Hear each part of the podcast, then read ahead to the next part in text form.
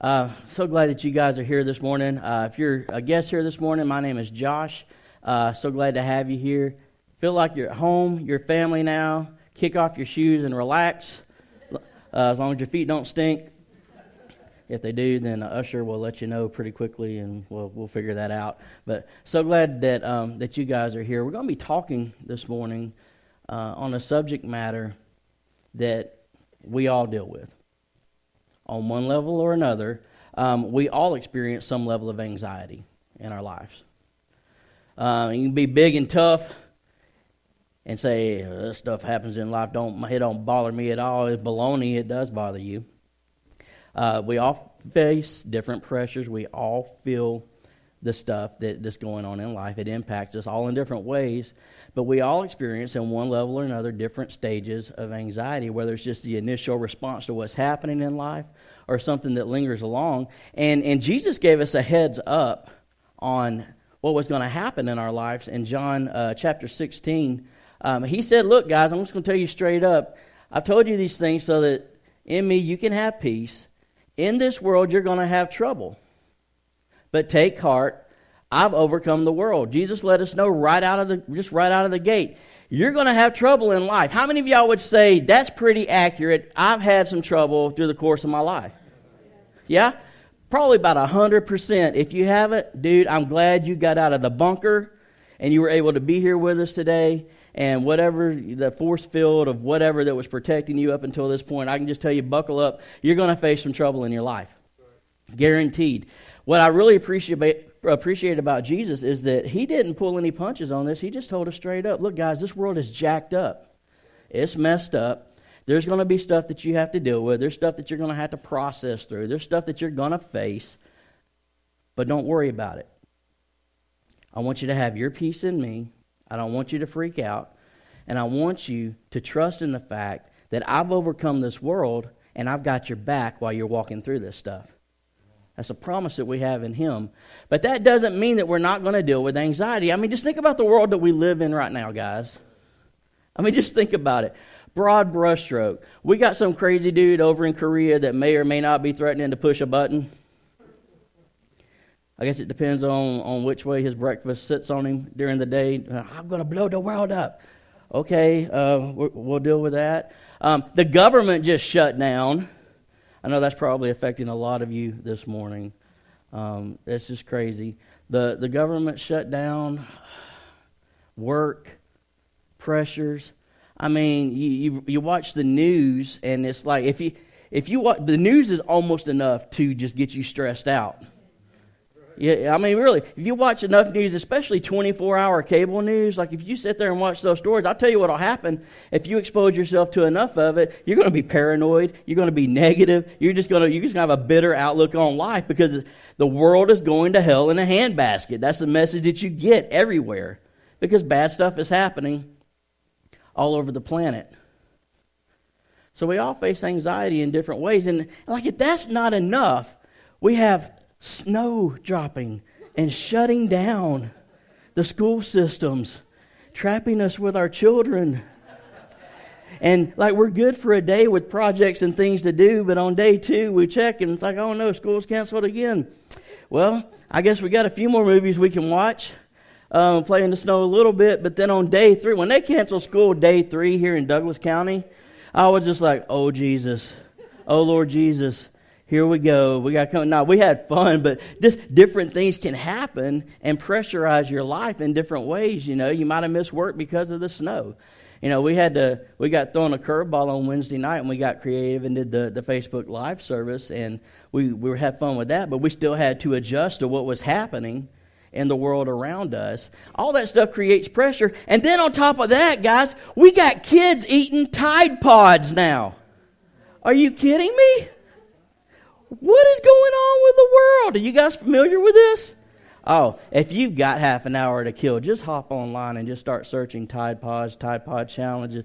Oh, my goodness. It, it gives you a lot of hope for the future of the world. Um, like when I was when I was growing up, we would do crazy stuff, but it would be crazy stuff like take off down the hill on your bike and you're going to jump on like a piece of plywood laid up on a cinder block that was going to be a ramp. Y'all know what I'm talking about, right? You go as fast as you can, hit that ramp, and jump over about three or four of your friends, and then land, or maybe not land, and maybe you had three or four friends when you started, and you might have two or three when you're done, but you don't know. Uh, Where's Fred? He's at the ER. We tried to bike jump. It's going to be okay, though. He'll be out in about three weeks. We did crazy stuff like that, but come on eating detergent. I just, uh, I, mm-mm, mm-mm. as close as I ever got to that is when my mom washed my mouth out with soap for saying stuff I shouldn't have been saying. And man, there's different degrees. Like y'all saw that movie, The Christmas Story.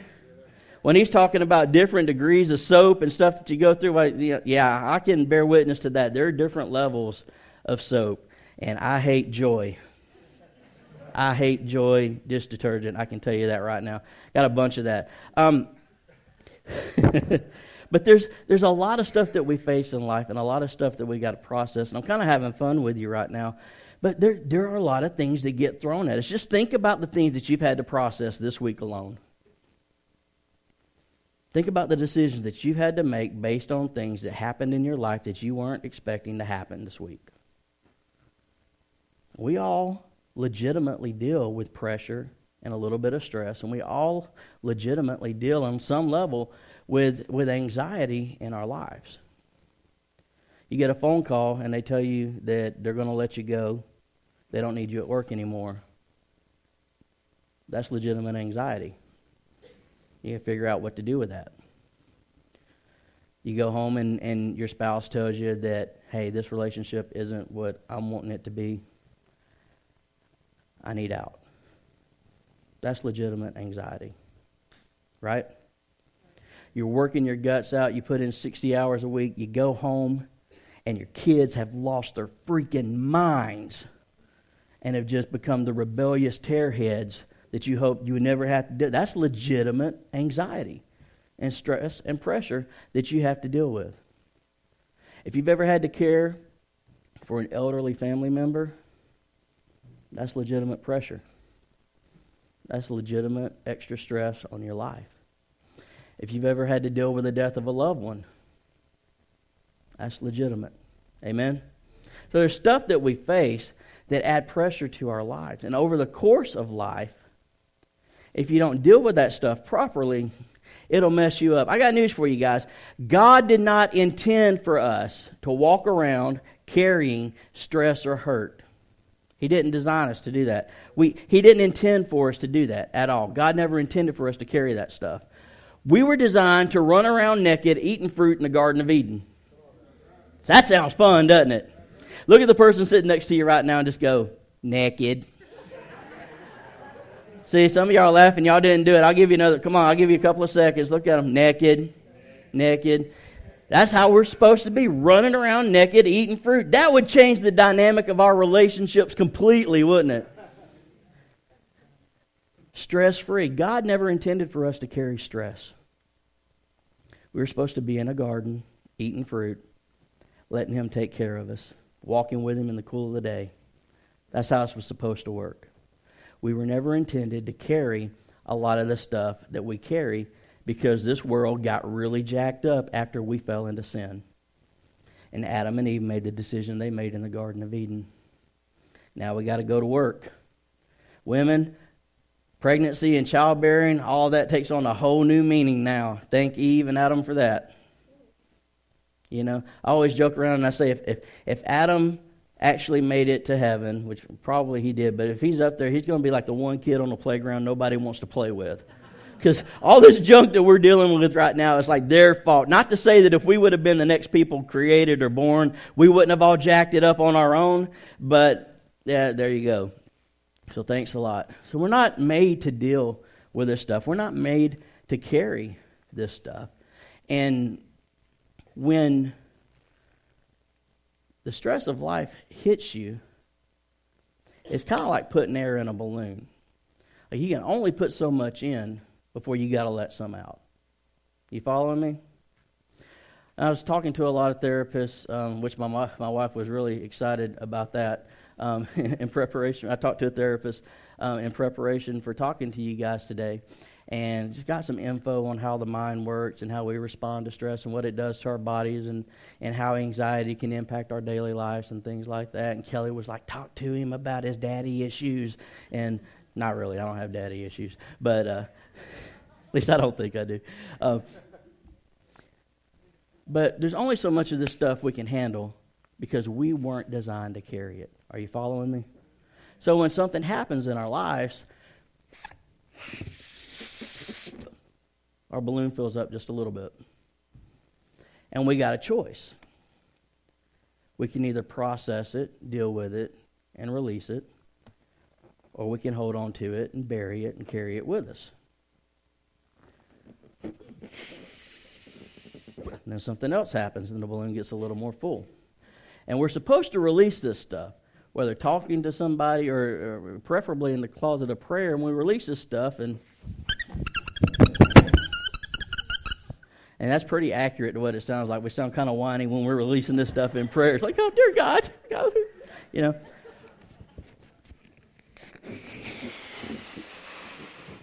We have a really hard week at work. And then that's how Brad, Pastor Brad, releases stress just like that. All at once, gone. So we're supposed to let this stuff out. But a lot of us don't process and deal with this stuff the way that we should. And we hold on to it. And we let that balloon get full and full and full. And we hold this stuff in and walk around. And it begins to have an adverse uh, effect on us in our lives. And it begins to play out and, and it begins to manifest itself in our daily life and in our relationships and how we interact with other people, yada, yada, yada. I want to go over some signs of anxiety with you. And I know you're not going to be thinking about yourself, but think about those crazy people that you hang out with and see if they're manifesting some of these signs as we go over them this morning. These are some legitimate signs of people who are holding on to anxiety and worry and not properly dealing with it in their lives because we weren't designed to carry this stuff. The first one is constantly worrying. Constantly worrying. If you find yourself always worrying about how the bills are going to get paid, how the kids are going to be taken care of, how this is going to happen, whether or not we're getting sick, what's going to happen with this, what's going to happen with that, you're always worrying about things. That's a big one. Irrational fears goes right along with it. Now you're not just worrying about what's happening. Like I'm worried about what's going to happen in Atlanta traffic because these people can't drive at all. Can I get an amen somewhere in the house this morning? They just can't drive at all. So I'm, I'm worried about what's going to happen to me when I try to go to work because these nuts don't know how to drive. You know, well, irrational fear hooks itself to worrying because now, because I'm so worried about what's going to happen to me on the way to work, I'm scared to get behind the wheel of a car and drive. It paralyzes you. That's just one example, and that's how it works. Muscle tension, if you ever felt tense consistently, especially in your neck and your shoulders, the middle part of your back, that's all linked to stress. That's all a symptom of carrying anxiety. That all is. Um, how about this one? I know nobody's ever experienced a loss of sleep before because of things going on in your life. And I suppose it would be okay if something traumatic happened and you're processing it, if you lost you know, a night or two of sleep as you're dealing with it. But if it's been months and you haven't had a good night's sleep because you can't sleep at night, because you're freaking out over the stuff that's going on in your life, that's a huge red flag that you're carrying a lot of stress and a lot of pressure a lot of worry, and a lot of anxiety that you shouldn't be carrying. It's a lot of stuff to work to, to watch out for. You're overly self-conscious. You can never look good enough. You can never be pretty enough. You can never put on enough makeup. I have this problem. I can never put on enough makeup ever to make myself feel comfortable. Having fun with you a little bit. Sudden panic, panic attacks. Big. I know a lot of people that deal with panic attacks. Um, there are different reasons for that we'll get into later, but that is the telltale sign of someone who's struggling with anxiety. Um, here's some more uh, flashbacks to traumatic events. You find yourself com- consistently going back to key moments in your life where something traumatic happened to you. whether it's PTSD, you served in the military, um, uh, an issue of abuse where you may have been married to somebody who abused you for a season. Um, you may have had an abusive upbringing. But if you find yourself consistently going back to that, not able to process it and deal with it, that's a telltale sign of someone who's struggling and wrestling with anxiety in their life. Uh, compulsive behavior. You guys who think it's cool to be OCD, let me tell you, not really. Not really. Um, it's okay to want to have things in order. I get that. I, like I'm an order freak. I like to have things in, in some kind of order. God's a God of order, so that's cool. But when you freak out because all the cups in your cabinet aren't turned this way, that's a telltale sign of someone who's holding on to anxiety. Why? Because that's a way for you to control what's happening in life so that you don't feel like you're out of control. It's a telltale symptom of someone who's dealing with anxiety. A consistent headache. If you constantly are dealing with headaches, that is a major sign of someone who's carrying a lot of anxiety. Now, that's not the only reason why you have headaches. There's a lot of medical reasons why, but one of the major ones um, is anxiety. And then you find yourself just disconnected from life. You just shut down. And especially if you're going through a period of time where like you you you carry a lot of stuff and then something happens that you weren't expecting and you just shut down like you just disconnect your strategy for dealing with it is to get away your strategy for dealing with the difficult people is just to shut it down and walk away you you just become disconnected to them you become disconnected to your family to your kids to your friends you just shut down completely. That's anxiety because you don't know how to process what's happening to you. And so your solution is just to shut everything down so you don't have to deal with it. These are telltale signs of people who are suffering or dealing with anxiety in their life. And we got to let this stuff out, though, because if we don't, it begins to affect our bodies. Okay, and it affects our relationships. It affects everything. Um, effects of anxiety is this, look, it divides your mind. Stephanie talked about that in the video, how it, she just didn't have her mind in certain periods of time where the anxiety was real strong. You feel real divided. You're un, you can't focus on anything. When you sit down and try to focus on a task, you think about six other things that need to be handled, and it robs you of your ability to be present and in the moment. You ever experienced that in life? It affects you. It affects you. It affects your personal relationships. Because now, if you're isolated and, and, stre- and you're stressed out because of what's happening in your life, it begins to affect your marriage. You can't have a strong relationship with people if you're constantly locking them out because of something that happened in your life in the past and you're not letting them in. That's the effect of anxiety. Like it, it messes up your relationships. Hypertension. Hypertension, there's a difference between being stressed and dealing with hypertension. Hypertension is like stress times a hundred. Like stress to the point of like no peace at all, a little bit of shaking, constantly stressed, muscle tension. You just stress to the point of exhaustion. Hypertension. Um, cardiovascular disease, People have heart attacks and die because of the effects of stress on their body.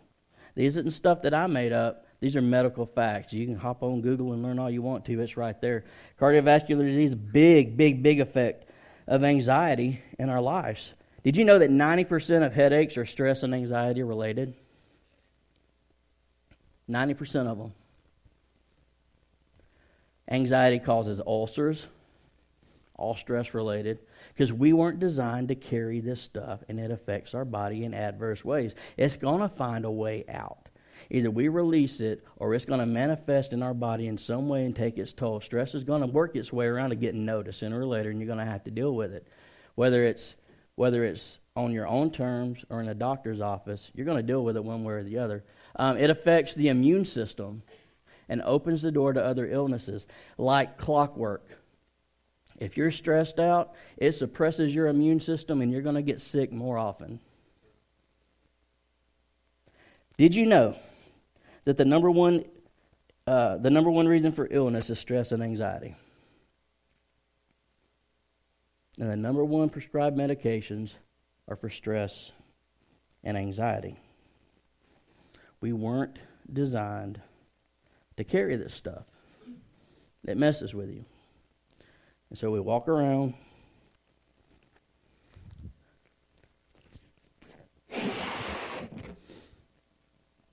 And instead of releasing,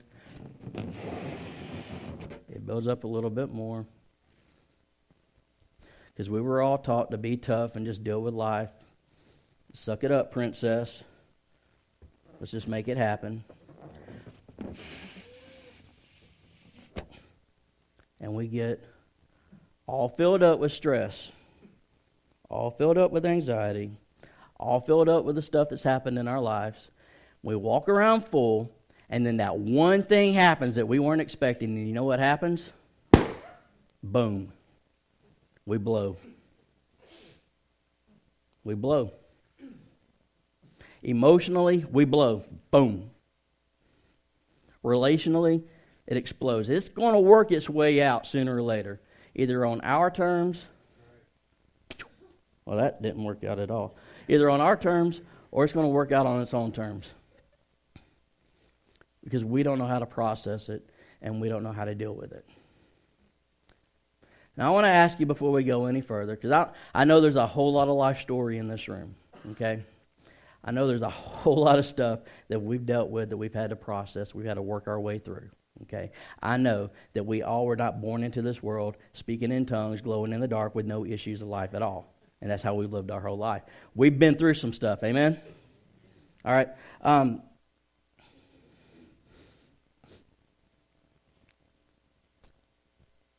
how's this working out for you right now?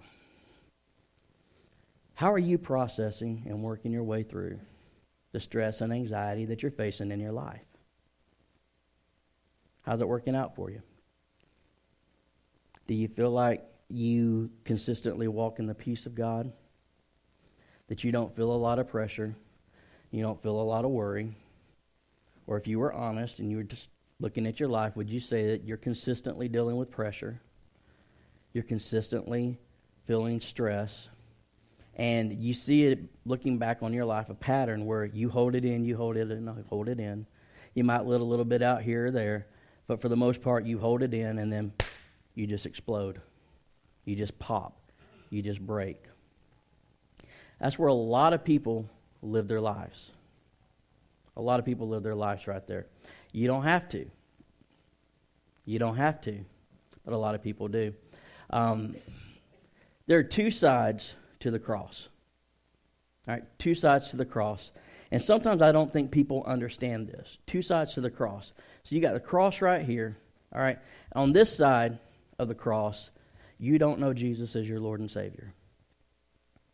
All right. You are you're still in sin, no forgiveness of sin. You're going to go to hell if you don't accept Jesus as your Lord and Savior. What Jesus represents to you at this point is forgiveness. Okay? Forgiveness of your sins and the opportunity to become a new creation in Him. Now, over here on this side of the cross is completely different. On this side of the cross, you're saved. You've accepted Jesus as your Lord and Savior. Okay? But you begin the process of what's called spiritual growth. All right? Over there, it's just about getting saved. Over here, it's about becoming more like Jesus and more like the person He created you to be.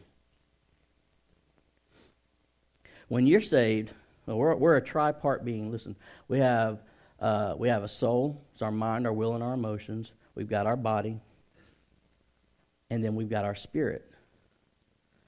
Before you're saved, before you accept Jesus as your Lord and Savior, spiritually, you're dead. That part of you is dead.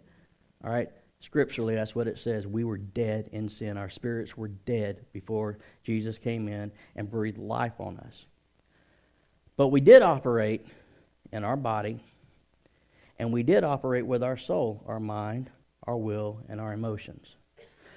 All of that stuff that happened in our lives before salvation didn't magically go away after salvation. Okay? So, the emotional attachments, the emotional damage, the trauma, our tendencies, our habits, the patterns that we have established in our lives, those things carry over, and we begin a process that's known as sanctification. We begin a process that's known as perfecting holiness towards the image of God. We become more like Him and less like the person that we used to be. That's how we grow through our relationship with Jesus. Y'all with me so far? I don't want to get so deep with this that we drowned as a group, but I want you to understand what's happening with yourself because I don't want you to feel like you're so jacked up that God can't do something in your life. All right?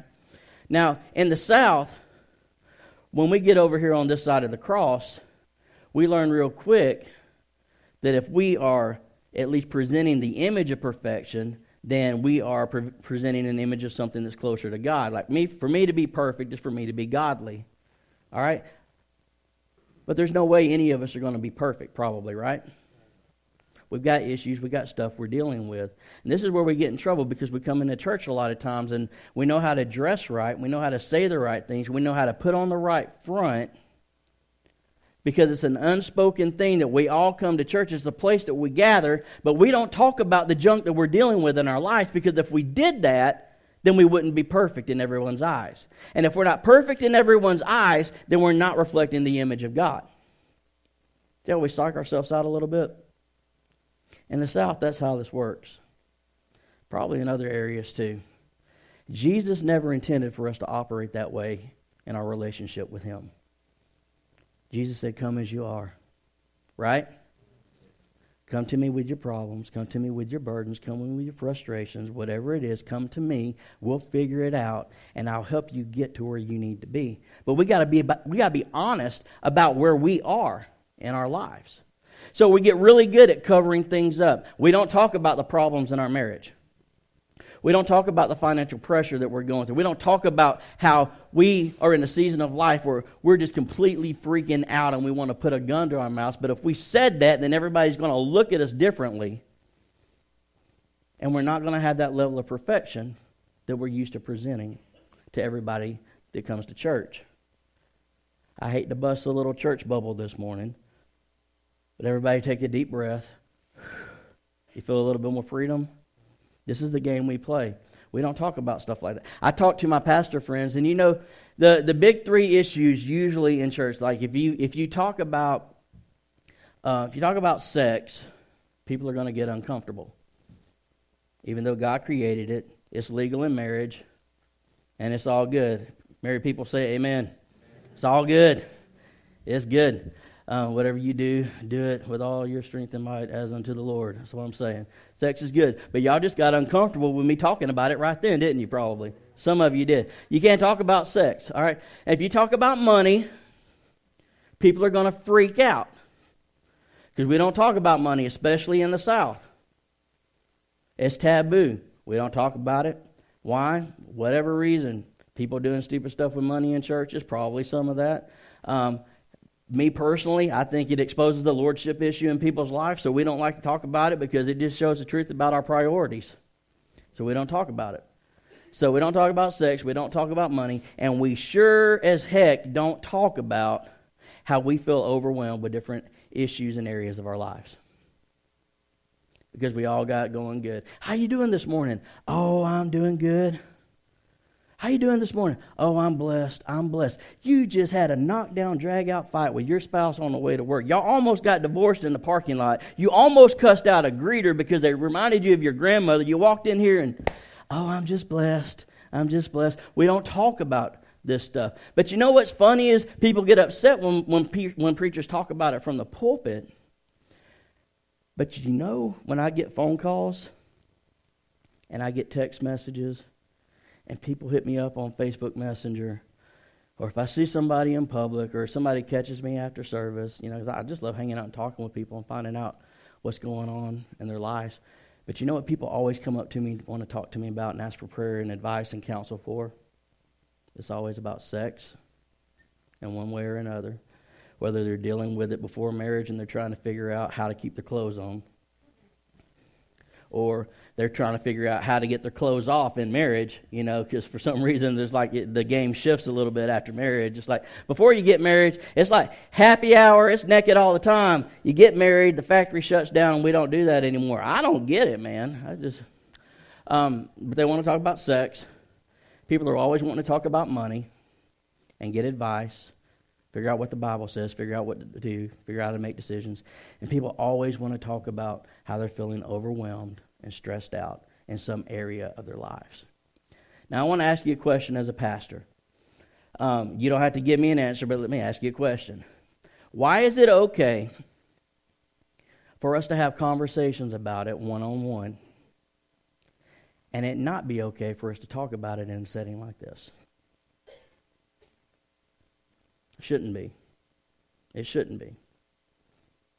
Well, we're pre programmed to think that way, I think. Two sides to the cross, and we think we're supposed to be perfect. I'm here to tell you listen, if you are dealing with stuff in your life and you feel overwhelmed and you feel pressured and you feel stressed out, listen, doesn't mean that you're sinning. It means you're dealing with life. Okay, I'm going to say it again. It doesn't necessarily mean that you're sinning, it means that you're dealing with life. We all deal with life. All right? Now, how we deal with it, though, either helps us be productive in our walk with God or it can cripple us in life and cause a bunch of problems. Now, that's what we're going to talk about um, for the rest of our time here this morning. Did you know that there are people in the Bible that dealt with anxiety and stress? and actually didn't really respond too well with it in Scripture. Uh, the first one would be Moses uh, in the book of Numbers. Let me read, y'all read this with me and, and check this out. This is Moses talking to God. He says, I can't carry all these people by myself. The burden's too heavy for me. If this is how you're going to treat me, please just go ahead and kill me. You ever said that before? Oh, dear God, if this is all there is to it, just take me now, Lord. You know, if I found favor in your eyes, and don't let me, uh, don't let my face, oh, don't let me face my own ruin. Uh, Moses was freaking out he was experiencing a little bit of anxiety. Now, if he was a perfect church person, he probably would have said, Oh Lord, full of grace and mercy, thank you that even though I'm going through this, you give me the strength to stand in the storm. Now, that'd be the ideal way to respond, okay? But when you're not expecting it and you get hit with something on Tuesday afternoon, we, oh God, if this is how it's going to be, just go ahead and kill me now. You know, have you, people respond that way sometimes. Uh, another guy that that freaked out and and dealt with anxiety in Scripture is Elijah. Elijah just slaughtered all the priests on Mount Carmel. Just had this big showdown. God dropped a fireball from heaven, lit up the altar, burn up the water, burn up the dirt, all this stuff. He was, I mean, if I was Elijah and I just watched God do all that stuff, I might have been strutting around a little bit. I'm like, yeah, God just dropped a bomb in this place. It was awesome. It was awesome. And then he just killed all the priests of Baal, like Elijah, just straight up gangster killed them. That's Old Testament right there. He just killed them. And then this little lady named Jezebel said, I'm going to kill you. And he freaked out. Look at what happened to Elijah in 1 Kings. Elijah was afraid and he ran for his life. He just took off running when he came to Beersheba in Judah, he left his servant there. Look at that. He, he left his servant there. So now, socially, he's isolating himself in response to a stress trigger in his life. He freaked out. He's running from the issue, and now he's leaving his servant. And then he goes another day journey into the wilderness. He comes to a broom brush and sat down under it and prayed that he might die. I've had enough, Lord, he said. Take my life. I'm no better than my ancestors. And he lay down under the bush and fell asleep. That is like classic pattern of somebody who's just popping from anxiety. Freaked out, ran from the issue, isolated himself, and then took a nap. just took a nap. I'm done. I'm just, um, just we feel like we check out then our problems go away. But do they go away when we check out? Nah, no. And I know some of you Bible scholars will say, well, that's all Old Testament. That's before we had the gift of the Holy Spirit. It was way different back then. How about Paul? How about Paul? Paul, who, like next to Jesus Christ himself and maybe John the Baptist, when I think of just badge on the chest super Christian, Paul. Paul wrote the majority of the New Testament. Paul, who teaches us about faith, who teaches us about overcoming issues, who Paul, who who who went through all these struggles and still came out on the other side. Paul dealt with anxiety too. Check this out. This is Paul in Second Corinthians. He said, We do not want you to be uninformed, brothers and sisters, about the trouble we experienced in the province of Asia. We were under, look at this, great pressure, far beyond our ability to endure, so that we despaired of life itself. What does that sound like to you? Indeed, we felt we had received the sentence of death. But this happened that we might not rely on ourselves, but on God who raises the dead. See, he fixes it at the end but he said our response in the beginning was tremendous pressure, big time trouble. We were overwhelmed with it. We weren't able to endure it. And we felt like we were looking at death itself. That looks like that sounds a, a lot like somebody who's dealing with anxiety. What do you guys think? These guys dealt with it. Um,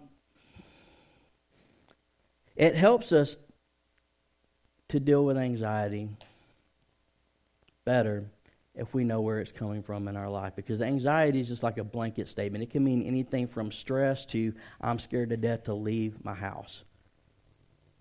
Completely different levels, completely different causes of anxiety in our lives. Um, a lot of different reasons for it. But I want to um, I want to go over three of them so that we can understand anxiety just a little bit better. The first one is this is just life itself. And we kind of talked about that a little bit this morning. Just life.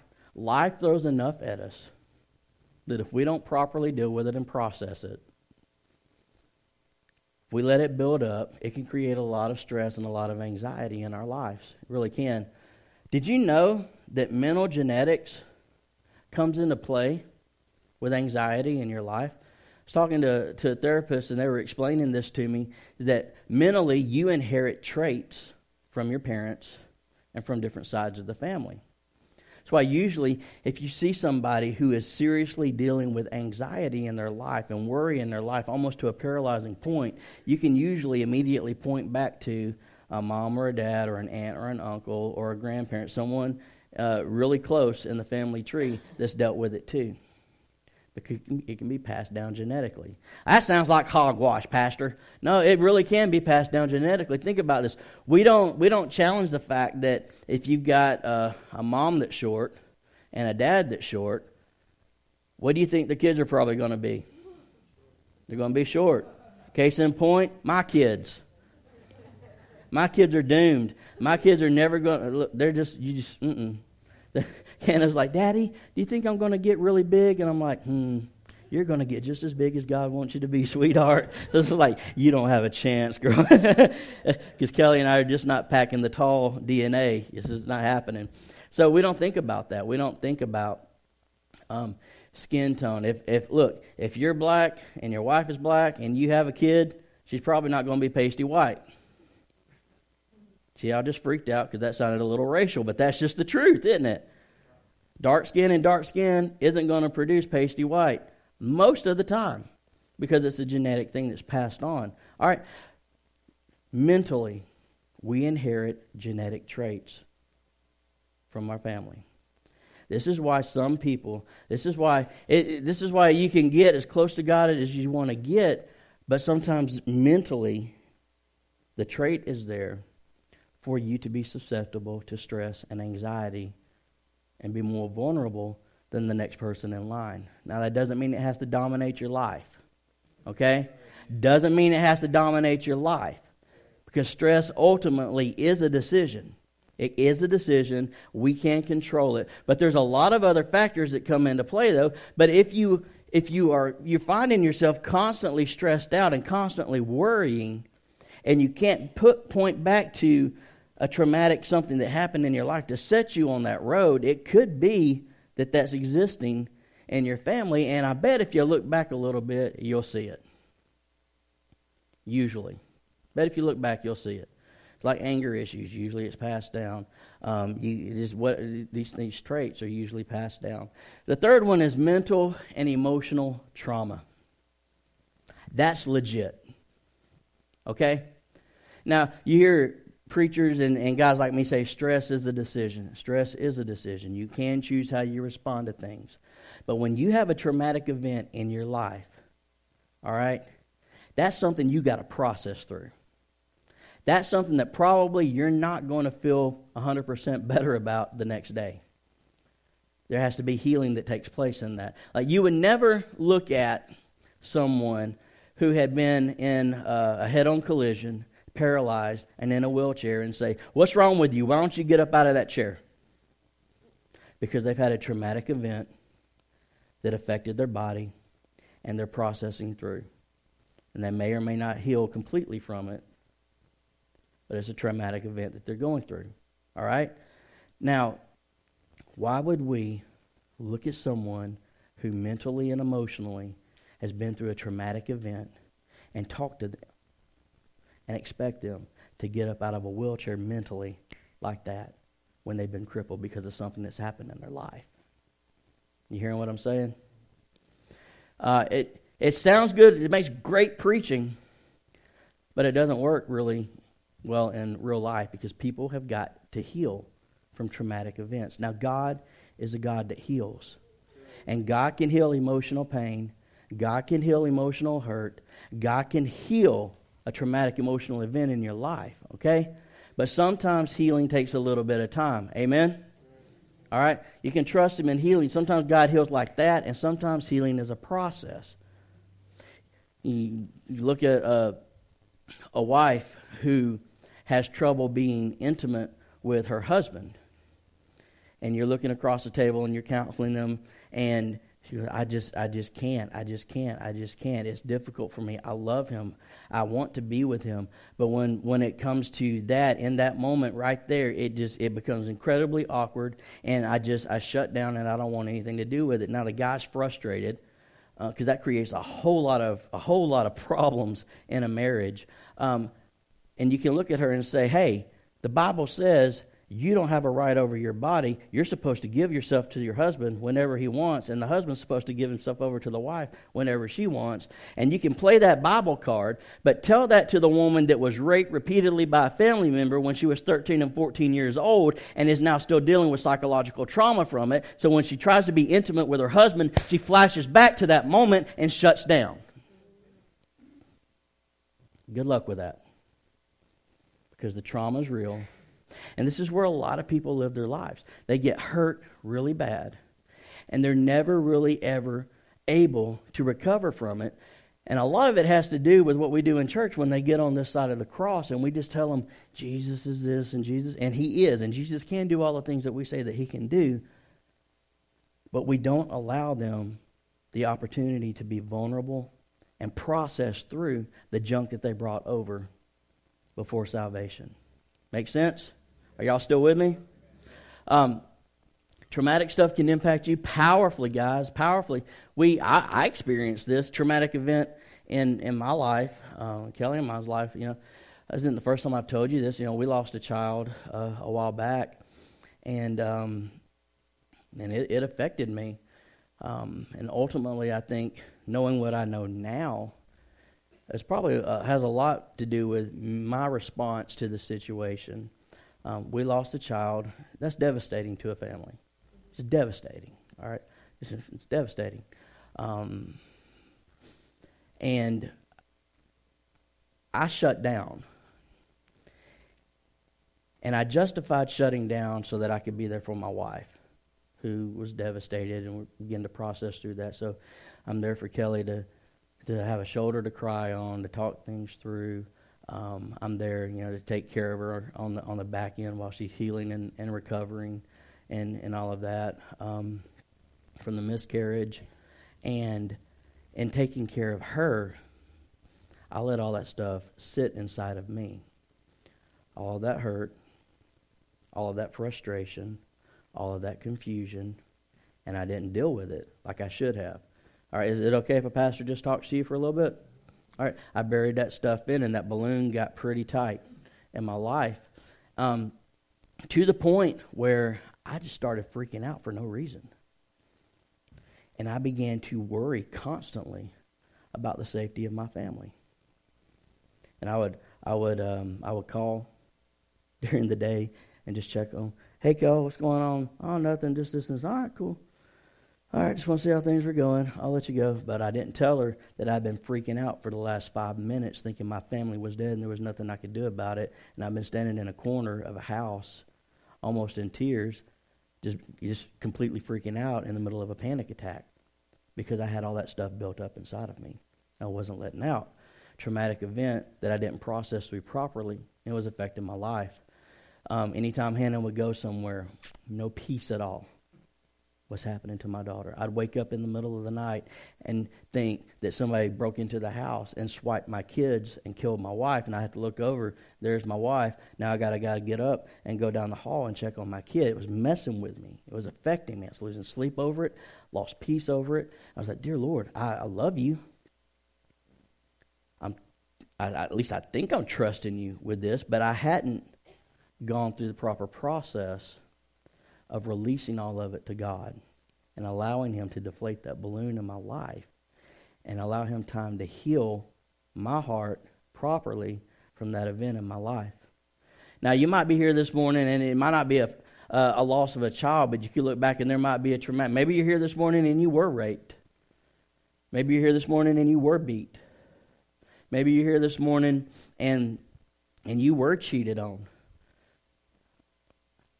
you, you look at, I, I don't know how many times I see trouble in, in marriages because one of the two spouses absolutely does not trust the other spouse in almost any situation because they were cheated on by someone either in high school or in a first or second or third marriage or whatever the story is.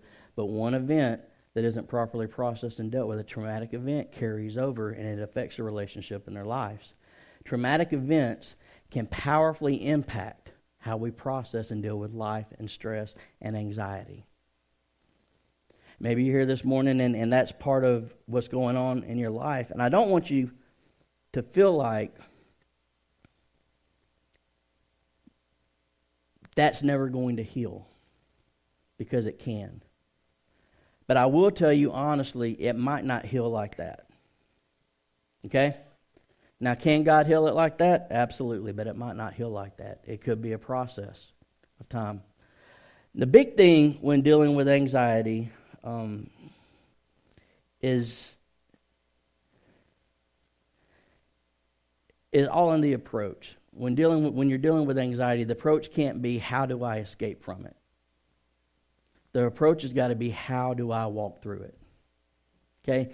Because usually when anxiety and stress and all that hits our lives, what we like to do, we'll either bury it and not deal with it, or we'll run from it and not deal with it. And we'll turn to a pill, we'll turn to a bottle, or we'll turn to marijuana, we'll turn to pot, good old Mary Jane, whatever, whatever we need to relieve the stress, or we'll go through a, a, period of time of stress where we feel like we need to just take a vacation, get away from work. I need to get away from my life. I don't know how many times I hear people say, I just need to get out of this stinking state to get away from my life. Go out of the state, your problems are still going to be there. But that, that wanting to avoid isn't going to get it done. Sooner or later, you're going to have to put on the brakes and begin to process through these things in your life and not run from them. Okay? Sooner or later, you're going to have to allow God access to these areas of your life instead of trying to cover them up and hide them. You're going to have to open up the door. Otherwise, you're going to be 75 years old, still stressed out, still upset about what happened to you when you were 20. Whether it was legitimate or not, do you really want to spend the rest of your life stuck, tied to an event that happened to you when you were 15 or 30? You're never going to get past that until you look it square in the eyes and begin to process through it one step at a time. So the approach can't be how do I avoid it? How do I escape from it? We have to deal with it. We have to deal with it. That's the only way to do it. One step at a time, one day at a time, one surrender at a time, trusting God. And you can deal with it. Amen? So I want to give you a few things real fast before we close. Is this good so far? Is this speaking to us so far? Um, it, it's, it's so funny when you talk about anxiety because when you talk to people who deal with anxiety, one of the biggest issues is with anxiety is they want to try to avoid it because you, you can't look at someone and say, hey, is this message on anxiety hitting home with you? Because the first thing we want to do is say, No, because uh, I don't have anxiety. Why don't you talk to that person over there? I'm just going to dodge the question. Um, hopefully, that's not you this morning. But in dealing with anxiety, some things that will help you is this, depending on whether it's something that's just happened in life or a genetic thing or because of a traumatic event in your life. Use wisdom by avoiding triggers. That's the first thing. Use some wisdom by avoiding triggers in your life. What's a trigger in your life? Well, I'll just give you a different example. Like, say I'm a guy, which I am. Let's say I'm, I'm a guy, and like with, most guys, they would say at some point in their life or season, they, they deal with lust because we're just sexually driven creatures. That's the way God made us. Some of y'all just freaked out again because I said sex in church. It's okay, we'll get over it. Especially through the month of February when we're talking about relationships and marriage. We're going to say sex about 5,000 times and it's going to be awesome. So we're going to get over that as a church. But um, avoid the triggers. If I'm if I'm dealing with something like that, I'm going to avoid triggers that are going to send me down that road. You're not going to see me watching movies then that are full of naked people having sex. Not going to watch it because that's going to send me down a road I don't need to go on. Um, you're probably not going to see me going to strip clubs if I'm trying to avoid that. That would be a big trigger that I need to avoid. Um, you're probably not going to see me going to uh, a lot of beaches or public beaches because, dang, people just uh, almost get naked at beaches all the time, you know. And if I'm dealing with that, I don't want to see half naked people. Now, some naked people will probably cure that in an instant. I get that. I get that. But then there's some half naked people, you know, it, it causes a problem. So, and, and I don't want to have to focus on this naked person to not have to think about that naked person because some things you just can't unsee. You know what I mean? So, so I would be careful about the things that I expose myself to. Same thing when you're dealing with anxiety and you're dealing with stress. There are things that you can do to avoid the triggers that'll send you down a road you don't need to go on. Um, planning things out helps a lot because if you plan things out, then you're not falling behind and you don't feel pressured and overwhelmed. That can mean a lot of different things to a lot of different people. But avoiding those triggers, the thing, the the the the conversations, uh, the arguments in your marriage that, that sends you over the over the edge and causes this big blown out fight. You can avoid that and avoid that anxiety and that stress coming back up if you avoid the triggers that lead to that event. Um, if you feel the conversation starting to get a little heavy, take a break, walk away. You can pray, come back, and finish the conversation if you want to, because you know once you hit this point with a person, it could go this way really quick. Sometimes it's better to put on the brakes, pull it back, protect yourself and operate with wisdom. Same way with anxiety. Same thing. Um, don't carry what you shouldn't carry. This is the next thing I would tell you don't carry what you shouldn't carry. We were not designed to carry stress. God didn't build us to carry it. We were not designed to carry worry. We were not designed to walk around full of anxiety in our life. We just can't handle it. You'll have all kinds of issues, health issues, all the stuff that we just talked about. So don't carry what you're not supposed to carry. Now, 1 Peter 5 7 is a great verse to start this conversation. It says, Cast all your, look at that word, anxiety on him because he cares for you. Most therapists that you talk to will tell you, you've got to find a way to get this stuff out. You've got to find a way to get that stress out, an outlet. They'll tell you, go work out. They'll tell you, um, they'll, they'll, tell you um, to give this is like a legit exercise therapist will tell you to do to take all of that stress that negative energy in your life and give it up to a higher power. Whatever that higher power is for you because they got to be real pc when they talk.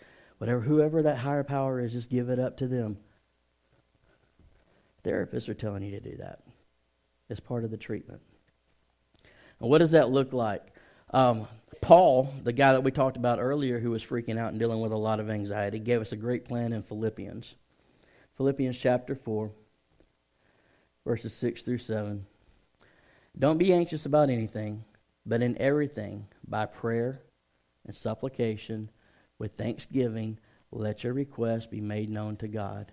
The God of peace, which passes all understanding, will guard your hearts and your minds. Now, leave that verse up there for just a second. Guys, don't take it off. He gives you a great plan, a practical plan for dealing with stress and anxiety in your life right here. spiritually. Okay? Now, I know that there's genetic stuff that sometimes we have to deal with, and I know that there are traumatic events that we have to deal with sometimes in life too. We'll get to how to help with some of that here in just a second.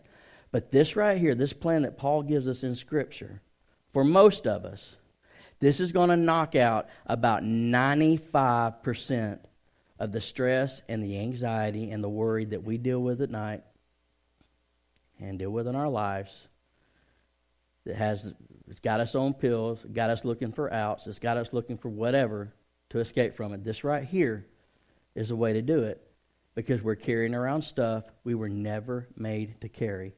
Don't be anxious about anything, but in everything by prayer. Prayer. That means I'm going to take what's going on in my life and I'm going to have a conversation with God. And I'm going to say, God, my life's crazy right now. Not, oh, gracious Father, I thank you for this wonderful day. Oh, how great thou art, oh, beautiful and benevolent, creator of all the universe. How some people talk to God. God doesn't want you to talk to him like that. He wants you to say, Father, I, I know you want me to love people, but if my boss does this one more time, I'm probably going to go to jail because I'm going to punch him in the throat and he's going to die. Can you help me, please, process through this, Father? Show me. And this is, this is how you would talk to a friend, right? This is how God wants you to talk to Him. Talk to Him about the stuff that's bothering you. Talk to Him about, listen, you can talk to Him about the rape. You can talk to Him about the beating. You can talk to him about the wig. You can talk to him about your kid that's lost their dadgum mind and you're trying to figure out how to keep them from going to jail or going to hell, one of the two. You can talk to him about that. And in the process of talking to him and releasing that to him, there's this word right here, but everything in prayer and supplication. Some translations say petition. Uh, and the wordplay looks like he's talking about two completely different things, but what he's talking about here is things to complement your time with prayer, things to supplement in with that time, the prayer that you're having with Him. What does that mean? Well, I tell you what, um, fasting falls into that, worship falls into that. So when you're going through a stressful time, you can fast for the resolution, that can help. Hang out and talk to God and give Him what's going on in you and spend some time in worship. I've yet to spend time in the presence of God where I felt pressure from the outside world. Something about the presence of God that brings peace and restoration and healing on a level that we can't get anywhere else. This is what Paul is saying. When you're freaking out, go to God, get in His presence, get in His Word, and let your requests be made known to God. Tell Him what's going on. Get in His presence and let Him know what's going on. And the peace of God which surpasses all understanding. You ever see those people you know pray a lot and they're just in tune with God, and it seems like no matter what life throws at them, it just doesn't stick? It's just like they're Teflon walking around and nothing from the world just sticks to them at all. They're operating in a peace that just doesn't make sense. I've seen people respond to situations and circumstances in their lives in ways that just absolutely make no sense at all. You just lost your job. You're probably going to lose your home and you're not freaking out? No. Because I was able to get to a place with God where I have peace now. And you're walking in a peace that physically doesn't make sense, but spiritually it's constant and it's there. Does this make sense? Okay, you can hit this in your walk with God. And what's cool is if we follow this process, the peace of God surpasses all understanding. It says it will guard our hearts and our minds. That if we give it to God and we let that balloon deflate, we release it all, and we're in His presence consistently. Now, this is a deal. You can't get to the place where your life is about to explode and then dive into the presence of God and try to decompress once every six months and experience success in this in your life. This is regular maintenance for you, okay? This is regular maintenance. This has got to happen constantly in your life or that balloon's going to fill up. Regular maintenance on a car saves you money over the long haul, right? You don't have to have expensive mechanical breakdowns. Same thing with yourself spiritually and emotionally. This was meant to happen on an ongoing, consistent basis. So if we're constantly in His presence, constantly releasing that stuff, that word guard right there is a military term. That means literally guns, swords, tanks, defenses to protect our heart and to protect our mind if we will shroud ourselves in the presence of God and release that stuff to Him on a consistent basis. Make sense? This is what Paul gives. Now, does that really make sense? So, what Paul gives us. So, there's practical things we can do, there are spiritual things we can do too. And listen, though, even in doing this, all right, there are still some circumstances where we're going to need to get help if we need help. So if you need help, get help. If I fall down and I break my arm getting off of this stage today, I slip, bam, y'all laugh because I fell, broke my arm, because that's what you do, right? Somebody falls, you got to laugh. And then uh, you laugh first, and then, are you okay? You got to do that. So if I break my arm, and let's say everybody comes around and we pray for Pastor Josh's arm because he just broke it, all right? And God chooses not to heal my arm. Now, does it mean that I don't love Jesus if I go to a hospital to get my arm looked at? Absolutely not. You know what that means? That means Josh is smart.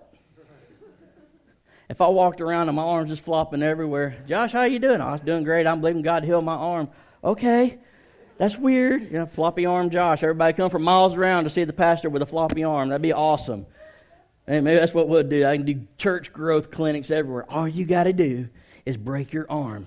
Snap it good, then don't go to the hospital and just let it flap around. People show up all the time just to see what's going on. It'd be great.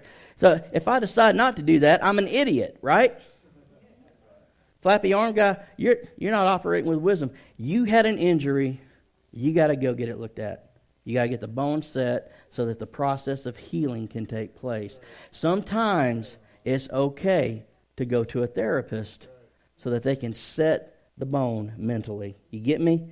Sometimes it's okay to go get checked out so that they can get the process of healing started.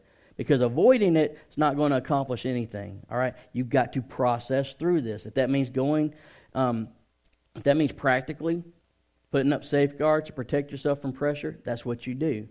If that means that you can look at your life and say, you know what, I'm jacking things up spiritually, I'm causing my own problems, I need to get this I need to decompress that balloon and give it to God like I need to consistently, then we can fix that.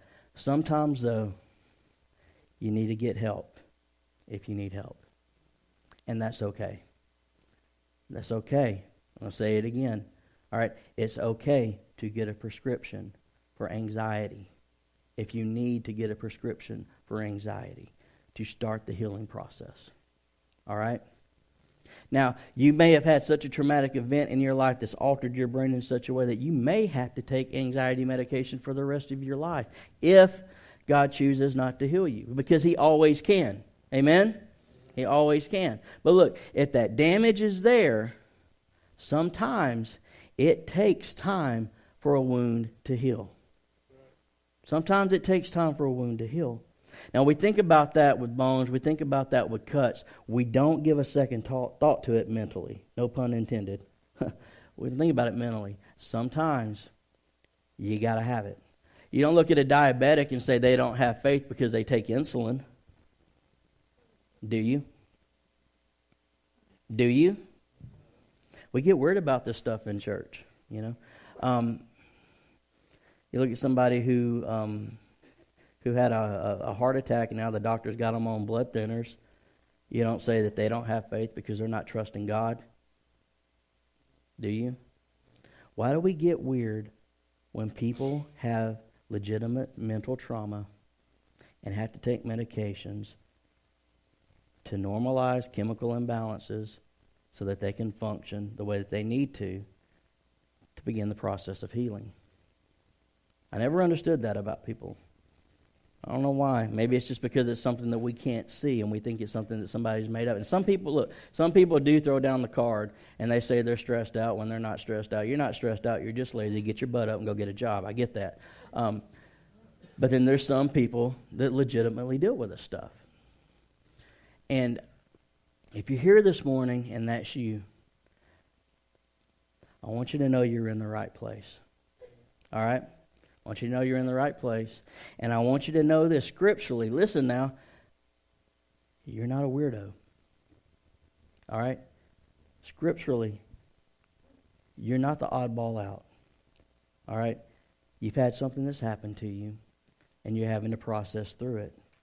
And in a lot of ways, you taking that medication makes you more normal and more real than all the fakers that put on the pretty face that are scared to deal with the issues in their lives. All right? I'd rather be hated for who I am than loved for being somebody that I'm not.